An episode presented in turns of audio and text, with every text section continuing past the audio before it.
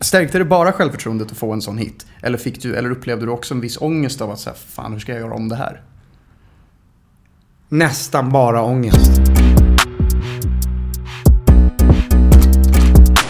Nu är vi igång allihop. Välkomna till ett nytt avsnitt av Alfapodden, och det är vårt andra gästavsnitt med ingen mindre än Mange Schmidt. Wow, hur ska ni någonsin kunna toppa det här? Nej, men jag känner redan det. Avsnitt 2 nådde ni den absoluta toppen, ja. Mount Everest. Nej, men det kommer inte gå, vi borde haft det som gäst 100 istället. Men kul för dem som lyssnar nu i alla fall, ja. Även om det här hädanefter inte kommer vara lika roligt. Nej.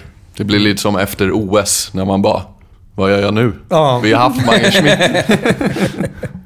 Det blir inte så. Det blir inte större än så. Ödmjuka Mange Schmidt.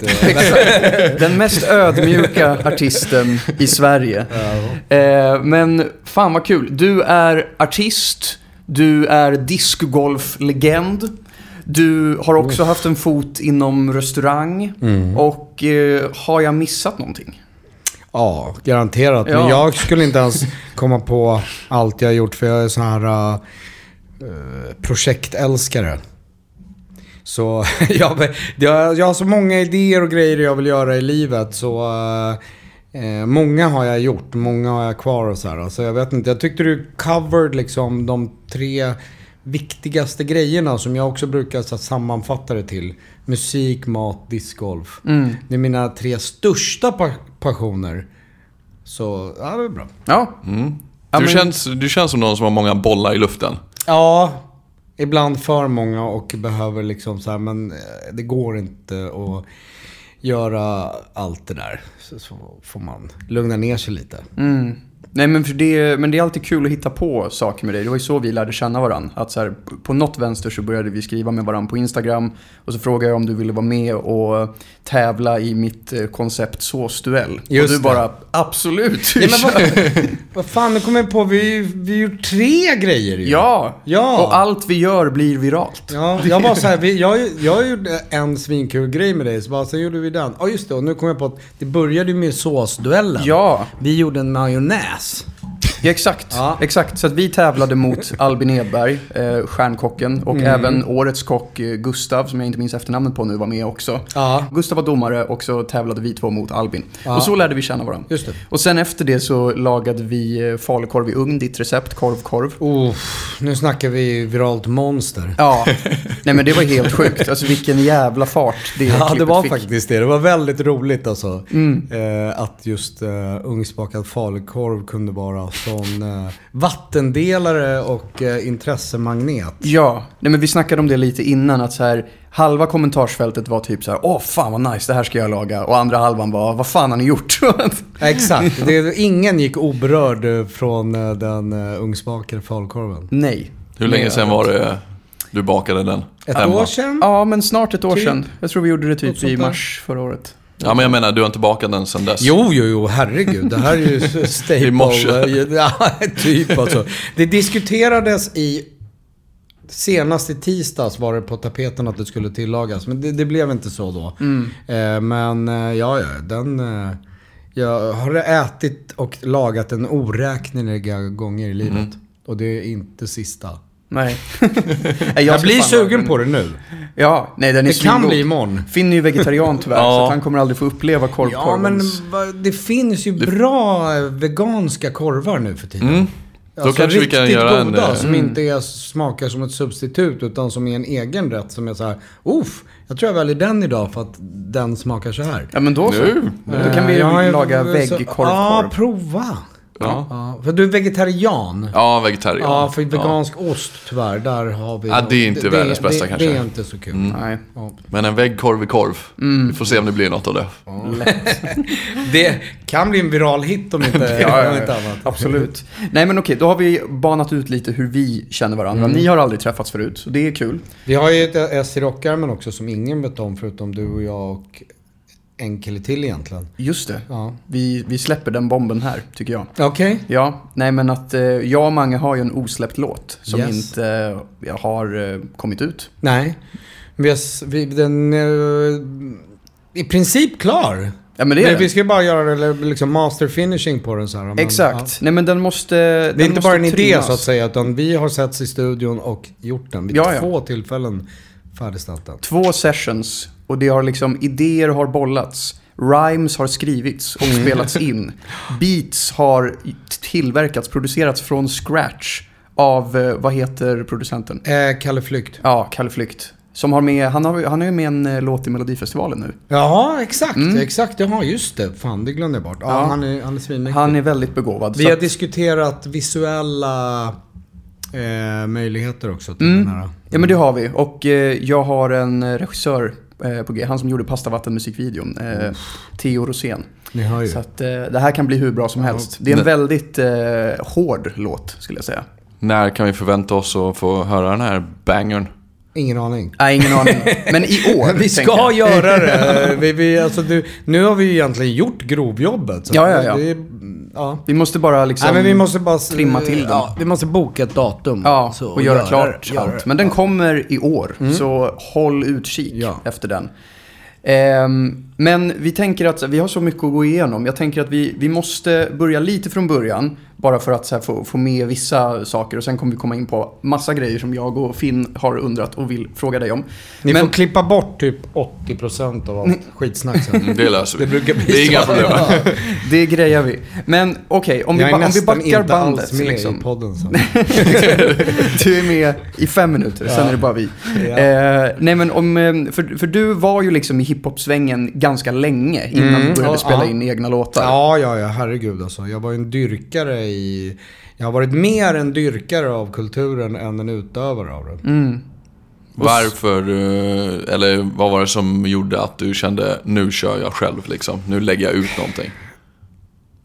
Jag var ju med i så många inspelningar, i så många studios, och hade inte riktigt självförtroende tidigare, plus att jag kommer från en så tidig fas av hiphopens utveckling att det från början var liksom bara amerikansk engelska som gällde, och ingen som helst brytning skulle accepterats eller någonting sånt, så att det var överhuvudtaget inte en möjlighet liksom. Nej. Så här, nej, men det kommer ju inte gå. Och sen så de första svenska rappen var jävligt trevande, alltså all respekt till de som bröt den marken så där, men sen så till slut när jag hade varit med på så många inspelningar och var så här, men fan, det finns ju en dröm en ouppfylld dröm och låga liksom, som jag kan liksom inte ignorera den eller trycka ner den längre. Det är inte schysst mot mig själv. Det är ju faktiskt det här jag vill. Jag hade liksom så här gått omvägar, alla andra vägar än den som jag borde ha gått för mitt eget inre skull liksom. Så var det så här, men nu gör jag det här. Nu är det dags. Och då började jag spela in liksom. Och så bara så här, fan, fuck it. Alltså det kan vara riktigt jobbigt att höra sin egen röst inspelad. Det vet alla som har gjort det. Man är så här, Och så ibland kan man vara så här, men det är rätt okej. Och så nästa dag bara, det här, jag kan inte släppa det är för dåligt. Varför skulle någon vilja? Men man måste bara gå över där och så, varför jag måste ju göra det för min egen skull. Och så släppte jag det, så har jag haft rätt mycket tur och timing och sånt då. Tog det lång tid att släppa det du skapade i början? Nej, jag bestämde mig. Jag hade varit med om så många situationer med så otroligt liksom talangfulla människor som aldrig fick ur sig någonting. Så vad fan, du höll på i 10 år, du har inte släppt ett enda album. Och där var jag så här, jag ska absolut inte hamna där.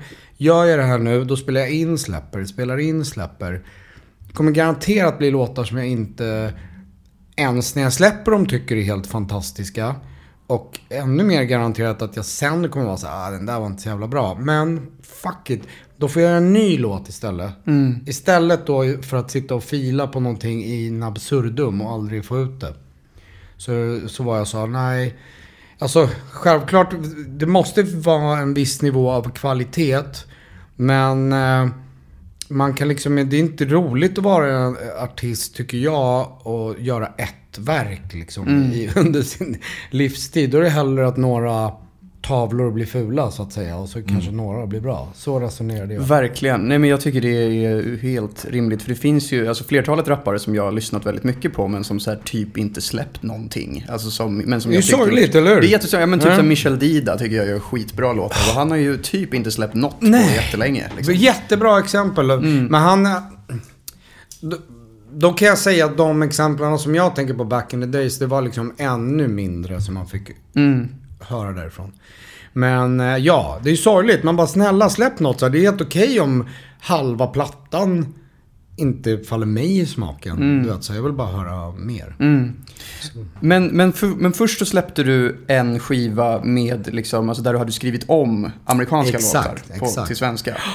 Det var bara en rolig grej som vi höll på med som ett skämt liksom, så här, eller ja, jag kanske främst då, men vi så här, vi vädrade det bland polarna. Det kan bli väldigt absurt att direkt översätta texter antingen till engelska eller från engelska liksom. Det är typ 90% av min humor. Ja, men det är så jävla roligt så, ja. Så jag höll på med det där och sen så när man då dels lyckas översätta det så att det också rimmar, och även översätta situationen liksom så här, för att du ska ta det från till exempel New York till Stockholm. Det ska liksom passa med ditt liv och vad som händer här då, samtidigt som det ska märkas att det är en cover. Och sen när man får alla de där sakerna att sitta, då är det bara plötsligt så här, det är fan rätt bra det här då.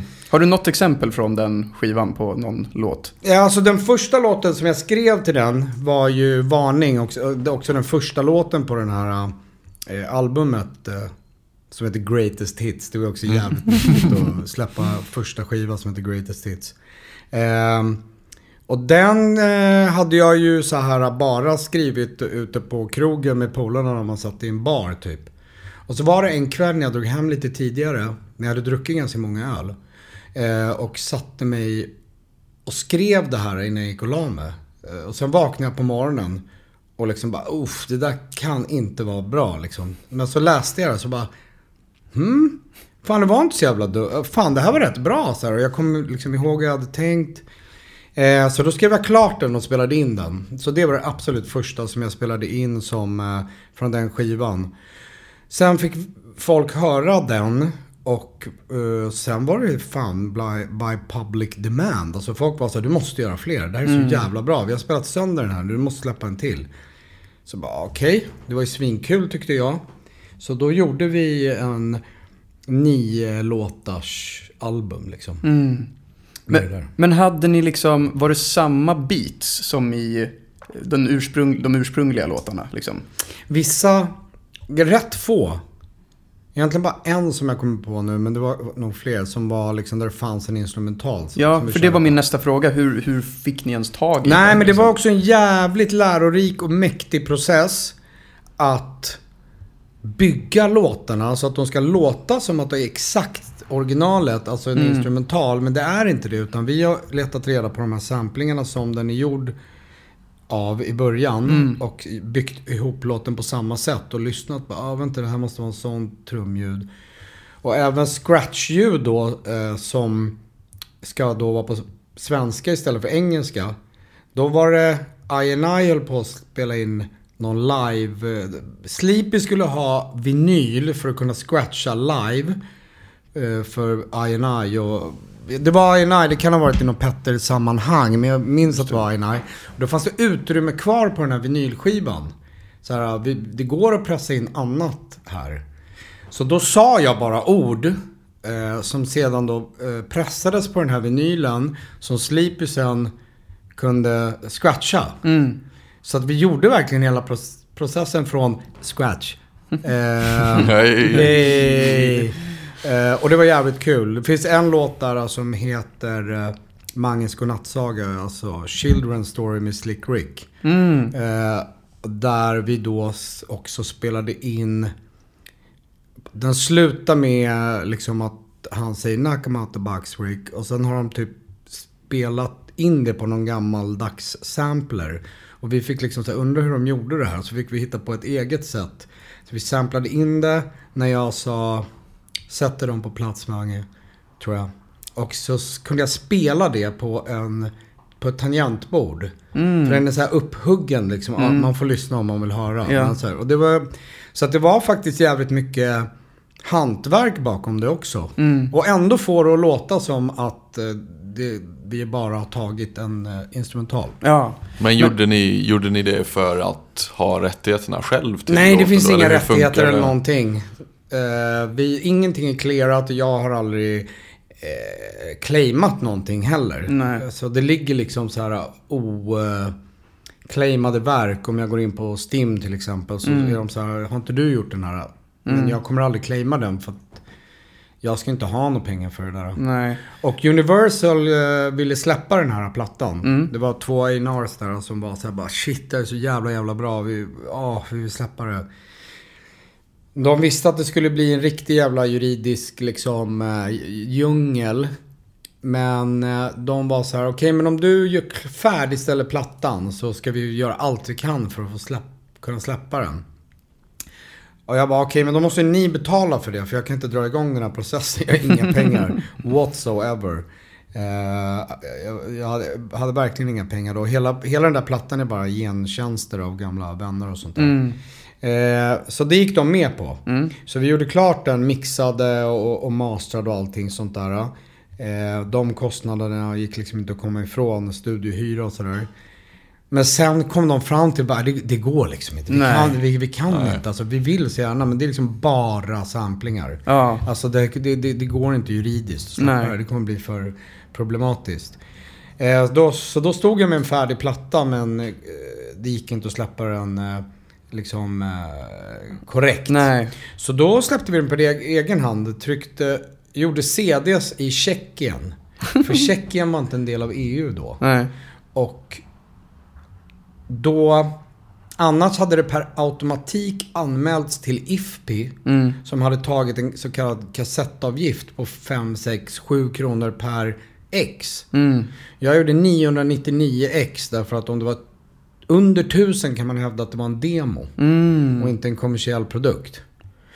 Och med den här kassettavgiften då hade det ändå blivit då 50, 60, 70 000 som man ska betala till IFPI. Så vi bara hittar på alla omvägar. Alla kryphål. Alla kryphål vi kunde. Men om man vill höra den här skivan idag, finns den på typ Youtube? Ja, den finns där. Och det är inte jag som har lagt upp den utan någon mäktig hjälte där ute har lagt upp den liksom. Jag vill inte göra det för att jag vill aldrig hamna i någon sån rättshalloj. Nej, och därför finns den inte heller på Spotify. Jag hade jättegärna haft den där men Ja, nej, men så ni som vill höra de här legendariska låtarna, ni får rota fram dem på Youtube.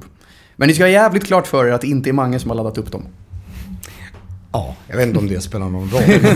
Men det är inte jag. Mera så cred till den som har gjort det. Ja. Det är kul att det går att höra. Men då ledde den skivan till att du fick mer smak för att spela in mer musik. Exakt, och då var det så här, nu har jag ändå bara gjort andra låtar så att säga.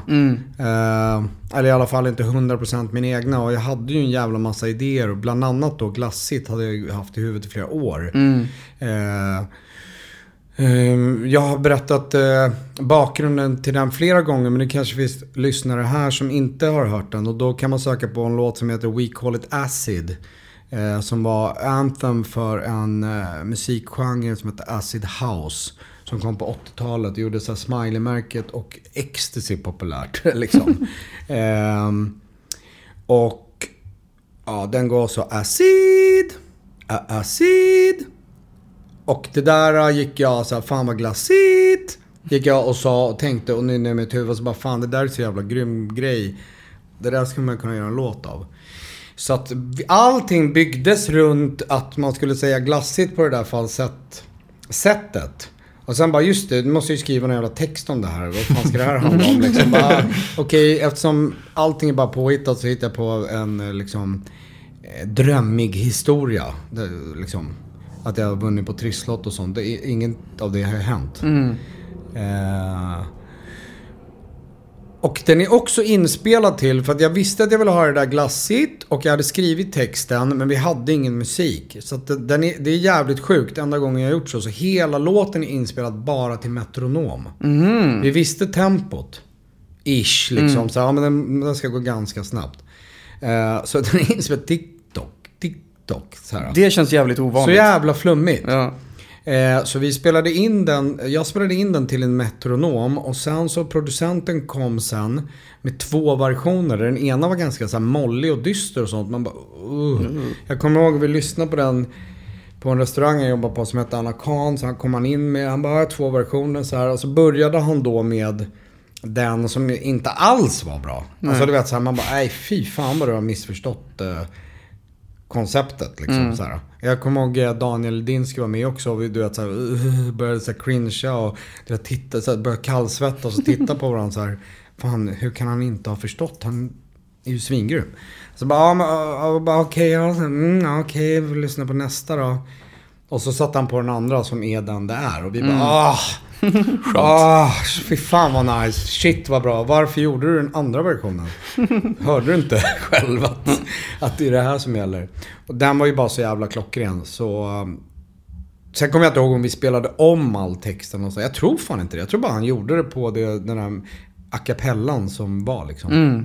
Den är också liksom väldigt konstigt så här versmått eller man ska säga. Liksom, det finns ingen riktig logik i de olika verserna och sånt där. Är det olika längder på dem? Nej, inte olika längder. De är 16 bars allihopa, men det kommer så här det är samma sak med en annan av mina större låtar som heter Jag talar ut. Där är det liksom, först är det en vers som, och där är det också olika längd tror jag. Men den har så här, jag talar ut kommer. Så kommer jag talar ut det. Sen nästa vers är, då är det bara en enda lång vers och så här. Och så där kan det bli lite grann om för mig om jag har skrivit texten innan man har musiken. Och så kan man vara så här, men det här är ju fan bra, jag skiter i reglerna, jag släpper det så här, det, who cares liksom, bara det låter, det måste inte vara så att allting ska synka och vara identiskt i varje vers eller refräng och så här. Tycker du att det är någonting som ändå har bidragit till att de blir bättre låtar, att de kanske inte går 100% i mallen? Jag vet inte det, eftersom det inte går att jämföra så att säga. Jag har inte gjort två versioner, men ångrar inte på något sätt beslutet att låta det vara fel inom citationstecken. Och jag tror att många andra och August som egentligen är mycket mer bevandrade i musik än vad jag är, som har studerat musik och så, vet att det finns liksom, det finns någonting bra med det här repetitiva och liknande, men man ska liksom inte alltid bara förhålla sig till det. Det kan vara väldigt bra, catchy och så, med ett disruptive maner eller vad man ska säga. Verkligen. Nej, men det är ju, om man lyssnar på liksom mycket klassisk musik, de har ju alltså inte alls inramade alls på samma sätt som popmusik är. Det är ju ändringar i tempo, tonartsbyten och det är alltså ett stycke kan ju låta som typ 20 olika låtar. Absolut. Så olika längder på dem, och det är ju mer som en så här dröm eller känsla eller någonting som förmedlas i de låtarna. Verkligen. Och det finns ju ingen refräng. Det kan ju finnas någonting väldigt catchy. Och sådär. Eller det är väldigt catchy grejer. Men de kanske aldrig kommer till, de kanske bara kommer en gång i låten. Ja. Så. Nej, men definitivt. Jag gillar när liksom, alltså de låtarna jag brukar uppskatta mest av en artist är ju något så här, något spår på albumet som uppenbarligen inte var den låten som blev mest känd och som kanske är lite konstigare. Så det kanske bara är en lång vers typ. Det kommer ingen refräng eller hook, utan den är bara så här. Och så är det något som tilltalar en väldigt personligt, så har man den låten som man hänger upp sig på. Men man vet att så här, fan, det här är min låt. Det är inte så många andra som kanske gillar den här lika mycket som jag. Nej, det ska man skita i. Man ska göra för sin egen skull, och så ska man skita i reglerna för reglernas skull. Man kan mycket väl göra en låt exakt enligt mallen. Det är fel med det. Men det viktiga är bara att man när den är klar känner så här, det här blev svinbra. Nu släpper vi den. Hur balanserar du liksom att det här kommer bli en catchy låt som kommer gå bra eller andra kommer gilla den, jämfört med ditt egna skapande av så här, det här gillar jag? Har det förändrats under din karriär? Ja, hade du frågat mig efter mina första år där, när liksom allt jag rörde vid blev till guld, så trodde jag nog att jag satt på någon slags liksom Midas touch eller så. Men nu har jag jättelite aning. Alltså det är så jävla mycket mer än låten som ska till för att den ska då lyckas inom citationstecken eller liksom kommersiellt lyckas och så här. Det är så det är mycket mer allt annat än låten. Mm. Det finns otroligt många svinbra låtar med jättemycket hitpotential som ingen känner till. Nej. Så att självklart så krävs det en bra produkt i grunden. Mm. Eller smaken är som baken. Det kan vara en fruktansvärt dålig låt, kan jag tycka. Men jag förstår varför den lyckas, för att den har någonting. Men sen är det så himla mycket annat som måste stämma. Och det där kan man... Det är i princip omöjligt att styra över. Verkligen. Det kan vara Beyoncé eller Madonna och så kan en singel floppa. Mm. Ja, men, och det känns också som att alltså, hits som kommer nu, att liksom brintiden på dem är så mycket kortare än hits som släpptes för 10, 15, 20 år sedan. Mm. Liksom. För det är liksom för det görs ju så himla mycket mer musik, och det känns som att man konsumerar musik nu som att det typ är content lite. Ja. På något sätt, vilket är lite tråkigt, för det tänkte jag fråga också, att så här, för Glassit kom väl 2007? 2006 är det med, okej. Tror jag. Och att få hur kändes det liksom? Alltså när insåg du att så här, jävlar, okej, den här har slagit liksom? När jag satt i bilen på Skeppsbron och Sanna Bråding hade sitt sommarprogram och började prata om att så här, ja, men nästa låt vi kommer spela nu, det här tror jag, den här kommer vi höra hela sommaren, långt in på, så jag kommer inte ihåg exakt vad hon sa, men hon beskrev det så. Jag bara, spännande typ så här, vad det kan vara, och så kör hon Glassit. Och jag bara, shit, okej, så här, fan. Det är ändå liksom och radio var ju, jag älskar fortfarande radio, tycker radio är jätteviktigt, och skulle liksom, jag skulle bli mycket gladare över en radiohit än en TikTok-hit. Men det är bara för att jag är som jag är. Inte att jag inte skulle, alltså alla sätt är bra liksom, men då var det liksom, det fanns ingenting annat så att säga. Det fanns inget TikTok, det fanns inga sociala medier eller så att slog den på radio så var det så här, okej.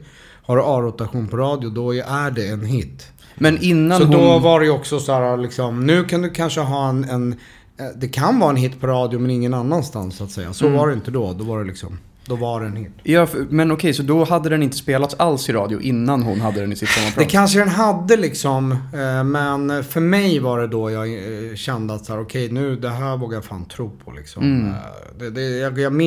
Jag skulle inte komma ihåg när jag 18 år senare om inte det hade liksom tagit fäste, just den här grejen.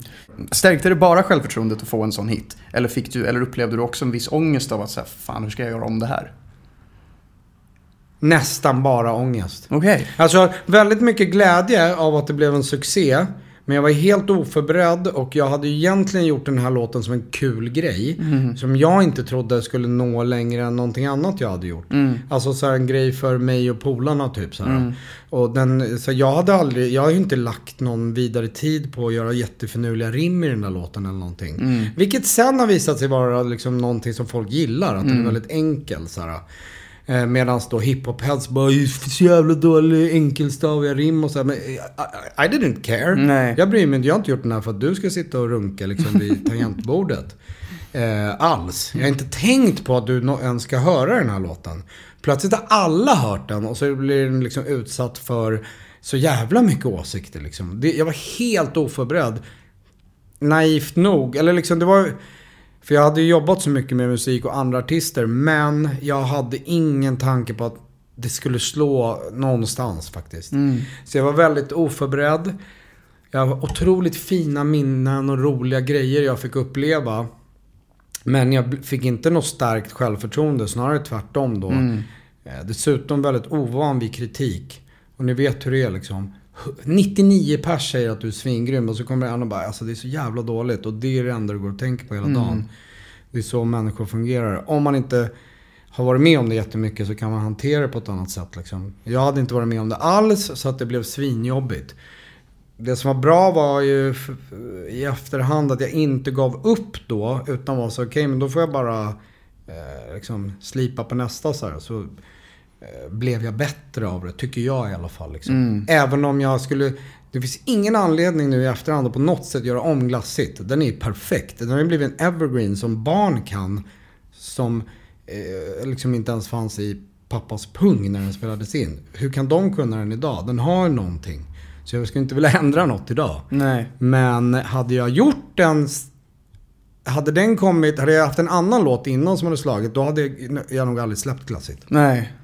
Hur hanterade du den situationen då? Och hur hanterar du liksom den ångesten idag om du ska släppa någonting? Är det en stor skillnad? Ja, skitstor skillnad. Idag är jag mycket mer att så här, det här måste grunda sig i att det ska vara roligt för mig att göra det. Och jag måste tycka om det. Det är liksom den enda anledningen att göra det här. Sen är resten bara ett hopp om att någon annan också ska tycka om det. Det är en bonus liksom. Mm. Men... det spelar inte så stor roll om ingen annan tycker om det. Alltså Rick Rubin sa det så jävla bra nyligen, där han var så här, du måste liksom göra musiken, du kan se på det som din dagbok. Så här, så om du har skrivit så här, går gjorde jag det så här, det är inte, du bryr inte så här, jag tycker du skrev dåligt där eller så här, det är liksom, det är din dagbok som du har skrivit för din skull, för att dokumentera dina känslor och ditt liv så här. Det är väldigt viktigt. Jag såg i morse bara David Bowie säga samma sak. Så här, du måste göra det för att du vill göra det. Mm. Resten är liksom bara, antingen så gillar någon det eller så hatar någon det. Så här, så fort du börjar göra någonting för att plisa någon annan så blir det inte bra. Nej. Mm. Och så det måste man tänka på. Och det gör jag nu. Mm. Så att nu är jag så här, jag är nöjd. Vad mer kan jag göra? Mm. Nej, men det låter som en sund inställning till det. Hyfsat kort därefter så kom väl, alltså var Giftigt första singeln till skiva nummer 2? Ja, exakt. Eller skiva nummer 3. Ja, exakt. Det var första singeln. Just det. Och hur kändes det när, för den blev väl lika stor-ish, eller? Ja, alltså det är lite sjukt det där att jag tror liksom på något sätt är liksom mer känd för Glassit, men Giftig är mycket, mycket större. Mm. Jag tror den har dubbelt så många spelningar på Spotify. Mm. Nu kom ju båda de här låtarna ganska långt innan Spotify. Mm. Men om Glassit har liksom 9 miljoner, något sånt, vi kan kolla det om någon bryr sig, så har Giftig kanske 16 miljoner. Liksom. Mm. Och det speglar ju ändå någonstans liksom vilken låt som är störst. Men samtidigt så är det alltid... eller, man kommer väldigt mycket tillbaka till Glassit. Den sticker kanske ut på något annat sätt. Ja, men den fick väl en revival på TikTok för typ ett år sedan? Alltså. Ja, det fick den. Och sen så har den så här... liksom, båda de där låtarna har blivit så här evergreens. Mm. På någon konst... liksom, ja, det är liksom utanför... långt, långt utanför... jag kan inte påverka någonting av det där. Varken upp eller ner, känns det som. Så de har levt sitt eget liv. Och framför allt under midsommar. Det är jävligt roligt att se statistiken på Spotify. För det blir liksom en helt sjuk raket under den helgen. Mm. Då kommer de tillbaka. Ja, alla lyssnar. Ja, framförallt Giftig. Mm. Och den är med på flera listor. Men de två tillsammans, det är liksom bara boom! Framförallt på midsommar är helt sjukt. Mm. Vilken av de två gillar du mest? Ja, det är en jättesvår fråga. Jag tycker väl egentligen att Giftig liksom är en kreddigare gjord låt. Liksom så här, det är bättre rim, den är liksom kaxigare, mer självförtroende. Så här. Den gjordes ju också av att jag var så här, blev lite chockad att man blev så dömd så här, som att jag bara skulle göra Glassit. Du vet så här, vad fan, det var en joke så här, ta det lugnt. Mm. Man hör inte att det är en skämtsam låt liksom. Så här, så jag vill ju bevisa mer med Giftig, och det tycker jag också man hör, och att jag lyckades mer. Så på det sättet så är det liksom kanske en kreddigare låt, men jag kan inte ogilla Glassit, kommer aldrig göra det. Den är fantastisk. Båda är bangers. När liksom trummorna kommer in i Giftigt, det är så jävla nice. Jag gillar den låten som fan. Den är väldigt avskalad ju egentligen. Det är inte så många instrument eller så i den låten. Mm. När kom du på den visslings-gingen, tänkte jag kalla det? Det började ju med visslingen där också. Och då kommer det från att jag lyssnar väldigt mycket på en artist som heter Peter Gabriel. jag har lyssnat på liksom jävligt spretig musik hela mitt liv. Väldigt mycket glättig 80-tals hits som jag älskar. Alltså supertöntig musik som jag är så jävla svag för. Men även då liksom så här 70-tals prog och otroligt svårtillgänglig musik liksom. Så här, 12 minuters låtar och så här grejer. Och så finns det en låt med Peter Gabriel som heter Games Without Frontiers, och typ 1:20 in i den låten så kommer en vissling. Och jag var så här, fan, den här visslingen är så jävla nice. Jag vill sampla den och göra en låt utifrån det.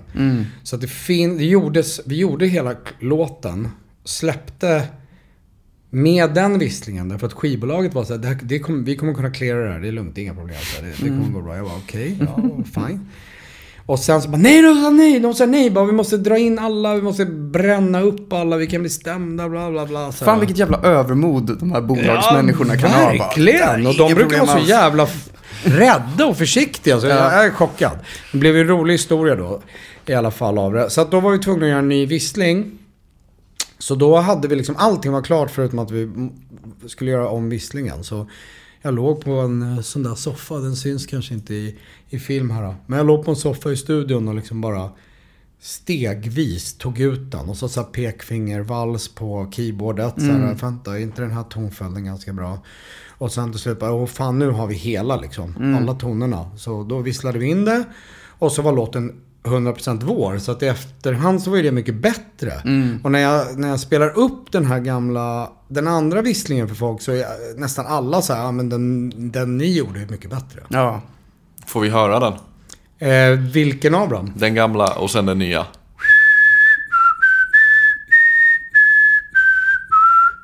Så går Peter Gabriel. Och min går ju då...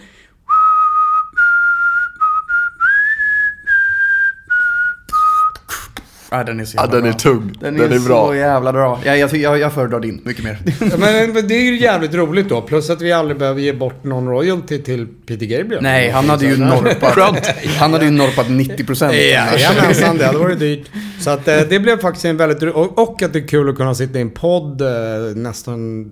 20 år, 17 år senare någonting och berätta om det. Ja, det är ju roligt. Nej, men jag har så starka minnen till båda de här låtarna. Alltså allt ifrån att man är så här liten och sitter i bilen bak liksom, och så har liksom pappa igång radion och den spelas bara liksom. Alltså det är hela grundskolan, alltså det där jag tror jag gick i mellanstadiet när båda de här två släpptes liksom.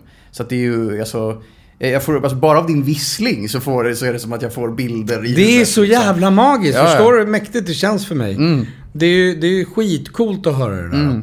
Och jag har hört det från så många människor i så olika situationer och under så många år. För att om det hade varit så här en generation eller en liksom åldersgrupp från den tiden så här, men det kan vara någon som hörde den för en månad sedan också. Eller någon som har, alltså det är en så lång period med så långt åldersspann. Jag kan liksom spela den från, ja, men så här, från 7-åringar till 67-åringar kan jag spela de här låtarna för. Och det finns en gemensam nämnare. Det är ju liksom helt otroligt. När jag ligger på min dödsbädd så ska inte jag glömma att jag har fått vara med om det här. Det är ju liksom jävligt ballt. Det är helt jävla ballt, verkligen. Och när Sara Larsson sitter i sin bil och rappar med. Hon älskar tydligen den här låten och la ut det på TikTok eller något sånt där. Och folk skickar ju det till mig såklart liksom. Man bara, fan vad mäktigt. Hon är ändå liksom en av världens största artister. Det är jävligt coolt.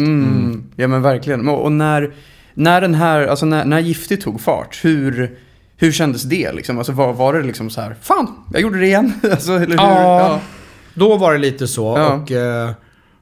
och mer självförtroende var det. Då jag hade liksom, ja, men jag hade mer så här, jag förstod ju att det här kommer inte gå helt obemärkt förbi som jag trodde innan.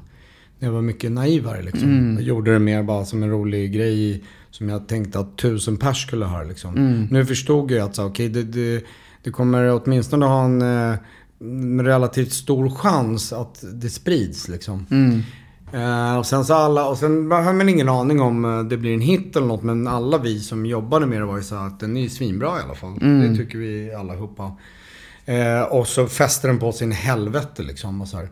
Men då började tidningarna, då var deras nya grej då, det var ju att jag alltid skulle göra en sommarhit. Och så, vad ska nästa sommarhit handla om och sånt. Bara, men jag har aldrig sagt att det är min målsättning med livet eller så här. Det är konstigt att överlag är det så här att människorna har jättestort spektrum, liksom alla färger som finns i hela världen består en människa av, massa olika känslor, intressen och så vidare, liksom alla människor är väldigt mångfacetterade, men så fort man ska liksom visa vem man är, då är det svart eller vitt liksom. Du ska vara så här och det ska alltid vara det. Det vet ju ni som är på sociala medier. Det måste vara väldigt tydligt vad ni håller på med om det ska fästa på liksom. Så det är motsägelsefullt det där. Jag lägger ingen annan värdering, men ingen är så svart-vit. Ni går inte runt dagarna i ända i alla situationer och drar skämt. Nej. Det vore ju helt absurt liksom. Men det är den bilden man får liksom välja, så här, det här är mitt konto, det handlar om det. Ja. Jag var inte medveten om det på den tiden, så det blev ganska jobbigt.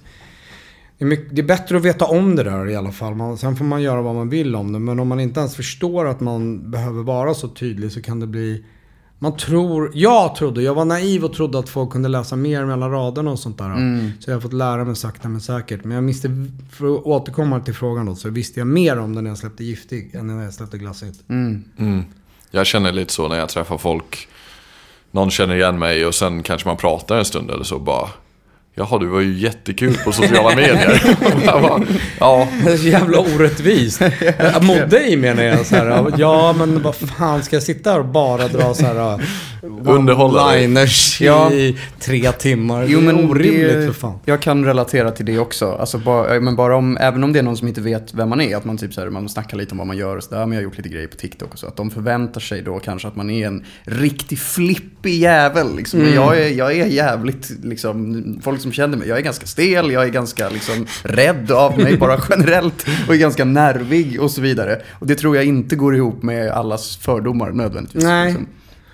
Det är bra att veta om det där, och jag visste inte om det, och det var inte så beprövat som det är nu. Alla som är yngre nu, de liksom föds med sociala medier och så, liksom internet. Så jag tror att man är liksom bättre förberedd på vad som kommer med det och så, att vara offentlig än vi som är lite äldre. Det var liksom inte lika, man visste inte lika mycket om det då liksom. Nej, och jag kan också tänka att så här, alltså, om man bygger en följarskala på sociala medier, då tror jag för ganska många i alla fall att det sker stegvis, att man blir lite större. Men att göra liksom, att vara med i tv-program back in the day, så gå från liksom okänd till jättekänd över en natt. Ja, som det blev för mig med Glassit. Ja, men exakt, eller få en jättestor låt över en natt. Alltså det blir liksom, eller inte över en natt, det var ju massa arbete bakom, men just att själva kändiskapet kommer ganska bam liksom. Det tror jag är, ja, men kanske ovanligare idag, eftersom att många som tar sig in i underhållning kanske blir lite kända åt gången liksom. Typ så. Jag tänker typ på Björn Gustafsson i Melodifestivalen. Det måste ju varit den ultimata kändissmällen liksom. Ja, absolut. En natt och sen vet hela Sverige vem du var, vem du är. Ja, men verkligen. Det var ju, han gjorde ju pausunderhållningen i Melodifestivalen för, vad är det, 15 år sedan kanske. Ja, jävlar vad han blev hypad. Fan vad sjukt att ett sånt klipp dök upp också typ en timme innan jag kom hit, som jag såg. Han kör... Carina Berg. Låten. Nej, han dansar till What is Love. Ja, just det. Den dök upp i mitt flöde i förmiddags innan jag kom hit. Den är en klassiker. Melodifestivalen 2008 kan jag säga då, eftersom jag annars hade aldrig kommit eller jag såg det nog inte då, utan jag såg det nu. Lite efter Mange Schmidt. Något efter. Precis. Nej men apropå med kändiskap idag, för nu tror jag att det är så här ganska vanligt att var och varannan unge har typ ett viralt klipp på TikTok liksom. Och så var det ju absolut inte bara när vi var yngre, för då var det liksom, alltså, om någon hade ett viralt klipp på Youtube, det hände inte. Alltså det var liksom, det var så himla. Nej, himla TikTok stort. Och Instagram fanns inte heller. Det var inte riktigt på den sidan. Nej, alltså, eller Instagram kom när jag gick i 9:an typ. Ja, 9:an. Men då kunde man inte bli viral på Instagram riktigt, utan då man såg ju bara vad ens kompisar la upp. Det var ju ganska ovanligt med att man hade jättemycket följare där. Ja. Det kom ju typ så här 3-4 år senare på något sätt. Men just det här med att med, alltså hela, det var ju det som var så briljant med TikTok, att man kunde bli viral med 0 följare i princip, liksom, att det bara är innehållet. Och det jag vill komma till med det är att så här, apropå kändisskap, att folk kanske blir lite mer, det blir lite bättre på att hantera det kanske, för att var och varannan person som är aktiv på sociala medier förmodligen kommer att bli viral eller har varit viral i alla fall en gång. Jag tror det, jag hoppas det liksom. För jag tror fortfarande vi är kanske så här någonstans i tonåren när det kommer till de här situationerna. Vi är ganska omogna, vi har inte lärt oss tillräckligt. Och för några 10 år sedan, då var vi kanske liksom i så här tidiga tonåringen, eller liksom 11-12 år. Och det var liksom, man drog folk i håret så att säga, och så här, ville ha chans på mig. Alltså det var väldigt... Metaforen är att vi har liksom inte vuxit upp med det än. Och nu börjar vi mogna. Och förhoppningsvis så kommer vi kunna hantera det här mera liksom medvetet ju längre vi går. För att annars... med så här internettroll och hat och sånt där, det, liksom, man måste veta om det där och kunna sätta boundaries för det där, medan det tidigare bara har varit flugornas herre liksom, och då har vi inte varit mogna. Nej. Jag ser inte att vi är det än, men lite mognare är vi i alla fall. Men jag tänkte att vi spolar fram lite i tiden liksom, till nutid. Yes. Vilken musik jobbar du på just nu? Ja, men nu har jag ju liksom insett att jag lyssnar. Nej, jag sa, vad fan lyssnar jag på hemma? Så bara, nej fan, jag lyssnar ju inte. Jag lyssnar väldigt lite på hiphop överhuvudtaget. Jag lyssnar ingenting på svensk rap. Jag är inte speciellt intresserad av... Jag hör min egen röst rappa en låt till på svenska. Jag hur mycket love för det som helst, men jag har också been there, done that jättemycket. Och så här, om jag inte ens vill höra mig själv, vem skulle annars vilja göra det? Liksom så här. Ingen utmaning, så att säga. Jag gör gärna låtar som med dig och så här, du vet, sådana små instickar, men att så här, göra ett helt eget projekt, nej, jag är inte intresserad av det. Vad lyssnar jag på så här? Ja, men det här kan nog paketeras under kategorin indie-elektronika. Det jag lyssnar på. Så jag bara, okej, fan, det jag vill göra, även om det blir riktigt patetisk pannkaka av det, är sjunga på engelska till indie-elektronika musik. Så jag bara, fan alltså, om jag... Nu blev jag sugen på att gå till studion. Nu vill jag gå till studion. Fan vad roligt så här. Det kan bli helt värdelöst, men jag vill i alla fall gå till studion. Det här ska bli skitspännande. Så jag håller på att spela in det. Och det är så jävla roligt och inte helt värdelöst, tycker jag. Så nu har jag börjat med sånglektioner och känner en stor liksom utveckling. Och det är roligt att skriva på engelska. Alltså det är så sjukt roligt, tycker jag. Så att det här kommer släppas. Men jag har också sagt till mig själv så här, inga tidsbestämmelser. Och det måste vara roligt hela tiden. Och sen när jag är klar med den processen, då kommer det komma med så här, okej, nu, det här kommer släppas då, datum för det, du vet. Så då blir det mera... organiserad release. Men än så länge, inte för att jag ska kunna lata mig, utan bara för att jag ska känna friheten och det roliga. Jag har varit med så många gånger, chockerande många gånger, som även liksom de stora majorbolagen, alla inblandade, man blir så jävla exalterad, vet du, vilken bra låt, vi måste släppa den så här. Och sen så bara, men sen då? Så här, oj, shit, den slog. Så här, oj, nu måste vi göra ett album. Och så här, fan, det är ingen musik. Du vet, så här, man bara, come on. Så här, nu har ju släppts musik på det här sättet i 100 år. Vi måste kunna det här för det här laget.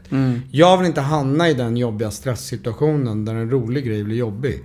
Utan jag ska klart hela albumet. Jag ska känna så här, det här är grymt. Allting är mastat, klart, paketerat. Nu släpper vi det. Så man kan vara lite lugn i processen. Men har du börjat spela in låtarna? Ja, så jag har ju kanske 8 låtar liksom. Så att jag är väldigt produktiv och så i studion. Men jag sätter inget datum för att jag har inget. Jag vill inte göra det. Mm. Det kommer vara klart när jag känner att det är klart. Men hur ser själva den processen ut? Alltså jag kan tänka mig att det måste skilja sig rätt mycket från att göra raplåtar. Liksom. Eller ser det mer eller mindre likadant ut? Jag tänker på, alltså, jobbar du med några andra med typ musiker också? Eller? Ja, det är mera liksom organisk musik på skivan. Det hade jag nog haft. Jag tror bara det är en så här generell utveckling i hur jag jobbar i studion oavsett vilken musik jag skulle göra. Så att hade jag fortsatt göra hiphop på svenska så hade det också varit mer instrument med. Förstår jag menar? Men det är det. Mm. När du berättar nu att du spelar blockflöjt var jag så här, fan, kanske ska komma ner och prova bara. Absolut. Och viba på något. Ja, lätt. Så här, jag tar med flöjten, den står där. Ja. Helt seriöst alltså, inte som ett skämt. Nej, men jättegärna. Nej, men för det kan absolut finnas någon mäktig plats för det liksom. Absolut. Alltså det är annan musik och det är sång och de där sakerna, de är ju helt annorlunda liksom. Men samtidigt är det ju bara, det är fortfarande musik, skriva text, spela in. Alltså det, vad ska man säga liksom, baka kanelbulle eller göra en prinsesstårta. Förstår du vad jag menar? Det är så här, ja, det är klart att det är annorlunda ingredienser och sådär, men man står fortfarande i köket och bakar liksom. Så ja, både ja och nej. Men känner du att du lär dig mycket och utmanas nu igen då? Det är det som är så roligt. Ja. Alltså det är en sjuk utmaning. Och ibland när man hör sig själv, när jag hör mig själv sjunga, så bara okej, det här är inte bra. Så, så det är jag glad att jag åtminstone kan urskilja bra och dåligt så att säga. Men då får man ju bara fortsätta och kämpa och så här, okej, men då måste vi få det att låta bra. Och jag har lärt mig så mycket på den här sånglektionerna, för jag har bara liksom chansat förut så att säga liksom, utan att veta någonting. Så första låten som vi har gjort det här albumet började vi spela in september 2022. Och sen i förrgår när jag var i studion så var vi så här, men ska vi börja, ska vi lyssna på den och kanske så här fräscha upp den lite utan att inte ändra några ord eller melodier eller någonting, men liksom bara kanske lite fräschare trumljud och sådär. Så då sjöng jag om mina verser och jag sjöng om liksom min sång, och det var så jävla, jag fick lite gåshud, inte av att jag är så jävla grym eller någonting, men hur förändringen från hur det lät september 2022 till i förrgår, bara fan, de här jävla lektionerna där jag bara känner så, det är så svårt och komplicerat, och så går jag in och testar och så bara wow, vilken skillnad på så här pitchen. Man kan tro liksom när man sjunger för sig själv att så här, fan, det är rätt bra. Sen när man hör det inspelat så bara, nej, det är så liksom wavigt upp och ner och så här. Och så nu bara, nej, jag håller tonerna, de sitter bra. Så här. Det var coolt, det är väldigt cool känsla att känna att jag utvecklas. Och så är det läskigt och det är också bra. Det är inte läskigt för mig att göra en raplåt på svenska. Och då blir det lite boring. Liksom. Ja. Jag måste vara vara lite rädd på något sätt. Nej, men där tror jag att vi känner samma sak. Att man vill liksom variera sig och utmana sig själv i sitt skapande. Vi snackade om det senast igår. Alltså att det är nice att göra kanske sketcher där man gör allting i en och samma tagning. Det är inga klipp, utan att man liksom lär sig repliker och att det är en mer dynamisk sketch än tidigare när man kanske tagit replik för replik och klippt ihop det sen liksom också, eller det är en jävla skillnad. Och det blir lite mer skådespeleri, teater liksom. Eller film liksom. Ja, men verkligen. Jag tror det är så för många kreativa yrken och skapande överlag, att när man har gjort en viss sak x antal gånger, då är det så här, okej, jag kan det där, men det är inte så himla givande för mig att fortsätta. Nej. Trots att andra personer eller de som tittar kanske fortfarande vill ha en svensk rapplåt av Mange Schmidt. Men för dig som liksom kreatör och skapare så är det så här, okej, men jag måste ju lära mig någonting. Och var lär jag mig någonting? Ja, när jag testar den här grejen som är svår för mig idag. Och är det inte roligt för artisten eller kreatören så kommer det märkas. Och det tror jag inte någon vill höra. Nej. Även om de tror att de vill höra det, så kommer de sen bara, okej, du hade rätt, jag vill inte höra det här. Mm. För att det märktes att du inte tyckte det var något kul eller bra. Nej. Så det var dött. Ja, exakt. Men jag såg att i Musikhjälpen så lottade du ut eller tävlade ut en spelning. Ja, exakt. En All-Star-spelning. Eller biljetter till en konsert jag ska ha. Så det är också så här banbrytande grej för mig. Jag har aldrig haft ett liveband. Nu har jag mitt egna liveband. Det ska bli så ballt. Fan vad nice. Jag har haft DJ tidigare. Ja. Jag ska inte säga bara DJ, för jag älskar DJ så, men det är en annan grej. Mm. Och alltså de gånger jag spelar med liveband så har det varit i en situation där det finns ett liveband och så är jag med liksom, typ så. Det går inte riktigt att jämföra. Nu ska vi repa in alla de här låtarna tillsammans. Det ska bli så mäktigt. Och för att göra reklam för det så är det då den 30 maj på Kollektivet Livet, bar och scen i Stockholm. Det ligger innan Fotografiska vid Slussen. Man får gärna komma dit. Ja, vi borde sticka dit. Ja, det tycker jag verkligen. Det vore askul. Och för mig ska vi kommer liksom bjuda på en festival där man kommer få väldigt mycket valuta för pengarna. Jag har skitcoola, bra gäster på scen. Sen kommer Gatuslang och Shazam. De får fria händer med terrassen. De kommer ha någon slags freestyle tjofräs där. Jag har bara sagt, gör nog bra, jag har bara sagt. Ni får den scenen. Ja. Och jag kommer ha en konstnär med vernissage. Jag kommer ha DJs in, som har fått typ en minifestival liksom. Jag vill att det ska vara så här, det här ska folk minnas. Ja. Jag vill minnas det. Det kommer vara väldigt speciellt för mig. Och där kommer man också få höra åtminstone en låt från den här nya skivan. Det var det jag väntade på. Det var min nästa fråga. Ja. Nej, fan vad kul. Och alla hits såklart. Ja. Jag garanterar både Glassit och Giftig. Alltså, ni hör. Jag kan säga alltså, Petter och I and I är redan bekräftade gäster. Så det blir Giftig med Petter. Alltså, jag kommer vara där. You're there. Jag kommer vara där. Ja, men det är bra. Jag kommer också. Det är 4 månader kvar, men jag har sålt mycket biljetter. Så kasta er på Tickster, lyssnare. Ja. Vi ses i del 2. Då kommer Mange också vara med. Så lyssna på den nästa vecka. Tack för att ni varit med oss.